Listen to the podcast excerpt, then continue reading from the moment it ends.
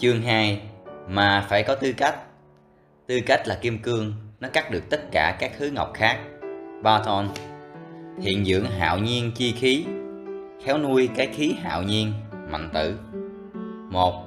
Tính trời có thể đổi được 2.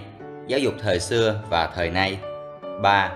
Ta phải luyện tư cách và muốn vậy phải rèn nghị lực Những gương tư cách cao 1. Tục ngữ có câu Cha mẹ sinh con trời sinh tính. Nghĩa là mỗi người bẩm sinh đã có tính tình riêng Tính tình khác nhau do cơ thể khác nhau. Các nhà bác học hiện nay cho rằng những hạch như hạch ở trong não, tuyến yên, hạch ở cổ, tuyến giáp, hạch trên thận, tuyến thượng thận gần như quyết định cá tính mỗi người vì chúng ảnh hưởng đến bộ thần kinh, đến sinh lực, đến sự thông minh của ta. Mà cơ thể ta do di truyền của tổ tiên. Người ta đương nghiên cứu khoa di truyền học.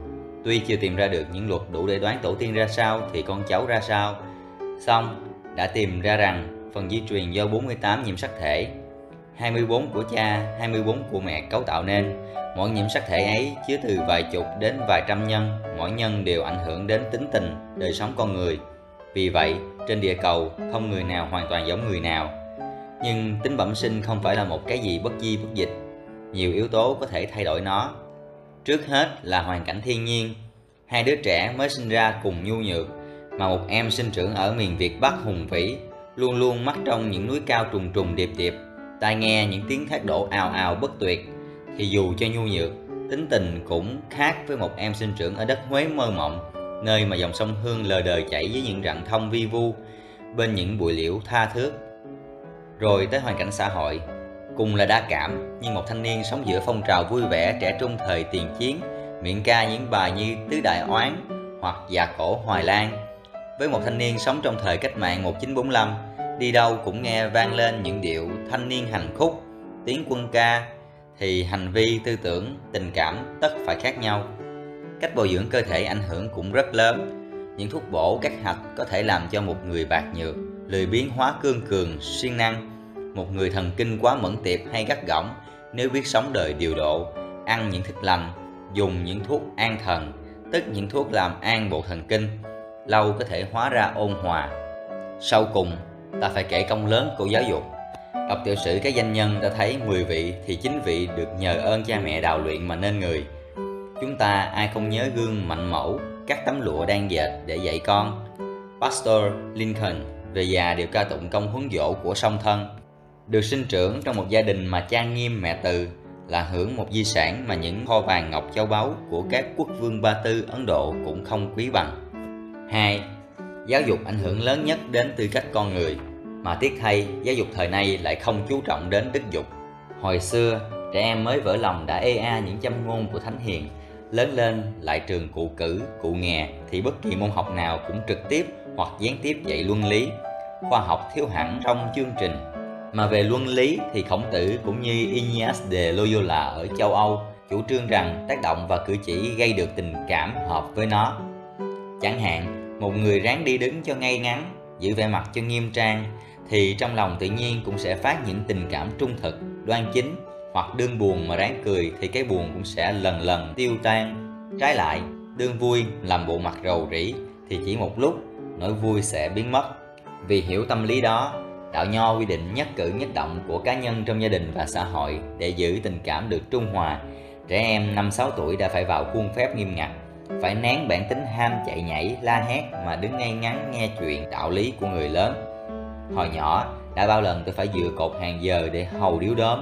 Mỗi khi ba tôi tiếp một ông khách quý, chân muốn tê, mắt muốn díp lại mà vẫn ráng ngoan ngoãn nghe ra các cụ bàn về kinh sử, không dám lộ một vẻ gì là khó chịu Mỗi lần nghe ba tôi hạ lệnh Thôi cho ra sân chơi.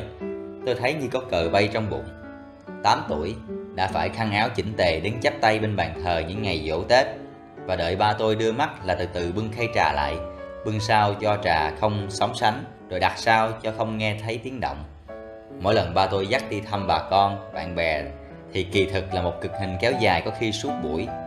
Đi phải khoan thai chững chạc Ngồi phải trong trước sau nếu vô ý mà quay lưng lại một bậc vào hàng cha chú Thì nơm nớp lo về nhà sẽ bị đòn Có ai hỏi mới được nói Mà nói thì phải lễ độ rành mạch Ngồi ăn thì phải đợi người lớn gấp đủ lượt rồi mới được cất đũa.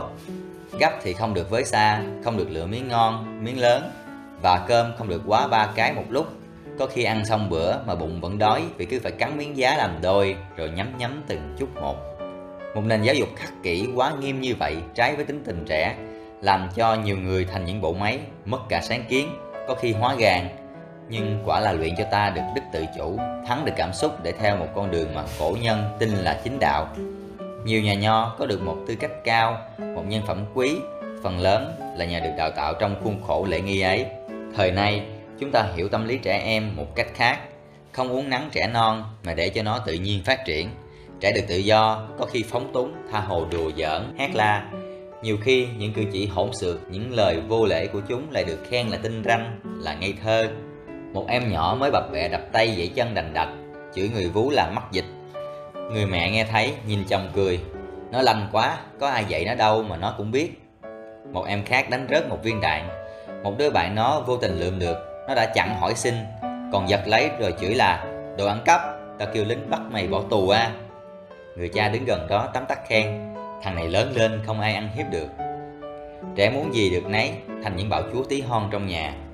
Cậu mà khóc thì cả nhà chạy lại Đút bánh, đút kẹo. Dỗ như dỗ vong. Người lớn đừng nói chuyện với nhau thì kéo áo cha mẹ đòi về. Cha mẹ chưa kịp đứng dậy thì khóc lóc nói hồn. Ở trường, người ta chỉ chú trọng đến trí dục. Cốt dạy thanh niên biết nhiều khoa học Luân lý thành một môn phụ Và giáo sư luân lý bị học sinh chê là cổ hủ. Sự lựa chọn giáo sư chỉ theo bằng cấp chứ không cần đức hạnh Nên nhiều ông tư cách rất kém. Như vậy làm sao học sinh có gương tốt mà theo? Vậy nhà và trường đều không đào luyện tư cách thanh niên Nên phần đông các nhà tri thức bây giờ xét về nhân phẩm kém xa các nhà nho. Họ hợp thành một bọn trưởng giả hãnh tiến Không phải hạng thượng lưu Được quốc dân trọng vọng như các cụ cử cụ nghè thời trước. Ai cũng nhận thấy nhiều ông tiến sĩ, bác sĩ, kỹ sư Tư cách không bằng một chú thợ, một anh bếp. Trong hoàn cảnh như thế, luyện tư cách là một việc ta phải làm lấy Không thể trông ở nền giáo dục hiện thời được mà càng làm sớm càng tốt ngay sau khi ở trường ra cũng đã là hơi trễ rồi đấy 3. Một tư cách cao là một quyền lực mạnh Một em nhỏ có tư cách cũng làm cho người lớn kiên nể Giả sử Hy Lạp ghi chuyện aristagoras đem vàng bạc lại dân vua xứ Sparta là Cleomenes để xin giúp y quân đội để chiếm một xứ láng giềng. Lúc đó, một đứa con gái của nhà vua mới 6 tuổi ngồi chơi trong phòng Aristogoras muốn đuổi em đó ra sân chơi để dạy nói chuyện. Nhà vua không ưng, em bé nghe được hết, không hiểu gì cả nhưng thấy cha có vẻ bối rối. Bèn nắm tay cha kéo ra ngoài bảo, thôi đi ra ba, người này muốn ép cha là một việc xấu đấy. Nhà vua nghe lời con mà tránh được một hành vi làm tổn thương danh dự quốc gia và của mình. Em nhỏ đó đã thắng được một người lớn là Aristogoras và làm cho cả xứ Sport kính phục. Một em nhỏ khác, đói rét, rách rưới, rung lập cập. Da thịt tái ngắt đi bán hộp quẹt ở Ida Bùa. Em năn nỉ mãi một ông quý phái nọ mới mua giúp em một ống đưa cho em một đồng bạc. Em không có tiền thối lại năn nỉ ông cho em đi đổi. Vì em đói quá cô bán cho được để có tiền ăn lót lòng. Ông quý phái đợi một hồi lâu không thấy em trở lại nghi em đã giật tiền của mình rồi. Nhưng tối hôm đó một em gõ cửa xin vào thăm ông em này nhỏ hơn, em bán quẹt hồi sáng. Cũng ốm yếu, lam lũ như vậy. Móc túi lấy tiền đưa ông và thưa, anh tôi sáng ngày đổi tiền xong, trở lại trả ông thì bị xe cán, gãy hai chân, bảo tôi mang tiền lại hoàn ông. Thầy thuốc bảo anh tôi khó qua được. Nói xong, em hòa lên khóc. Ông quý phái cảm động, cho em ấy ăn, rồi đi tới nhà em ở. Thấy một tình cảnh rất thương tâm. Hai em mồ côi cha mẹ, sống với một dì ghẻ suốt ngày say sưa trong một cái hầm hôi hám tối tăm đứa lớn nằm trên đống rơm, mở mắt ngó ông, than thở. Thưa ông, cháu chết mất. Ai săn sóc cho em cháu bây giờ? Tội nghiệp nó. Ông ta rơm rớm nước mắt, vuốt ve nó bảo, con cứ yên tâm, để ta săn sóc cho. Nó nhìn ông như muốn cảm ơn rồi tắt thở. Có tư cách như vậy thì ai mà không trọng? Ở trong nghịch cảnh nào mà không có người quý? Không có vốn sẽ có người bỏ vốn cho làm ăn. Không biết việc sẽ có người chỉ bảo cho học tập.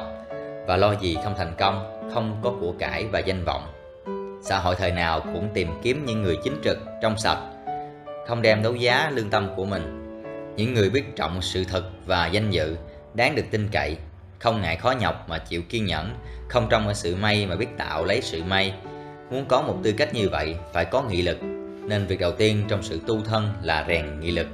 Bạn bảo, tôi cũng biết vậy, nhưng muốn rèn nghị lực phải có một chút nghị lực đã, mà tôi thiếu hẳn nghị lực. Vâng, trong chương sau, chúng ta sẽ tìm hiểu nghị lực là gì rồi xem bạn có quả thực là thiếu nghị lực không. Tóm tắt một Tính tình ta do cơ thể ta mà cơ thể ta chịu ảnh hưởng của di truyền. Tuy nhiên, hoàn cảnh thiên nhiên, hoàn cảnh xã hội, thức ăn, thức uống, nhất là giáo dục có thể thay đổi được bẩm tính của ta. 2. Nền giáo dục hiện thời không luyện tư cách nên ta phải tự luyện lấy, càng sớm càng hay. 3. Một tư cách cao là một quyền lực mạnh, nó ảnh hưởng lớn đến đời ta. Đi đâu ta cũng được người trọng, trong nghịch cảnh nào cũng được người giúp và chắc chắn sẽ thành công. 4. Muốn luyện tư cách, phải rèn nghị lực trước hết.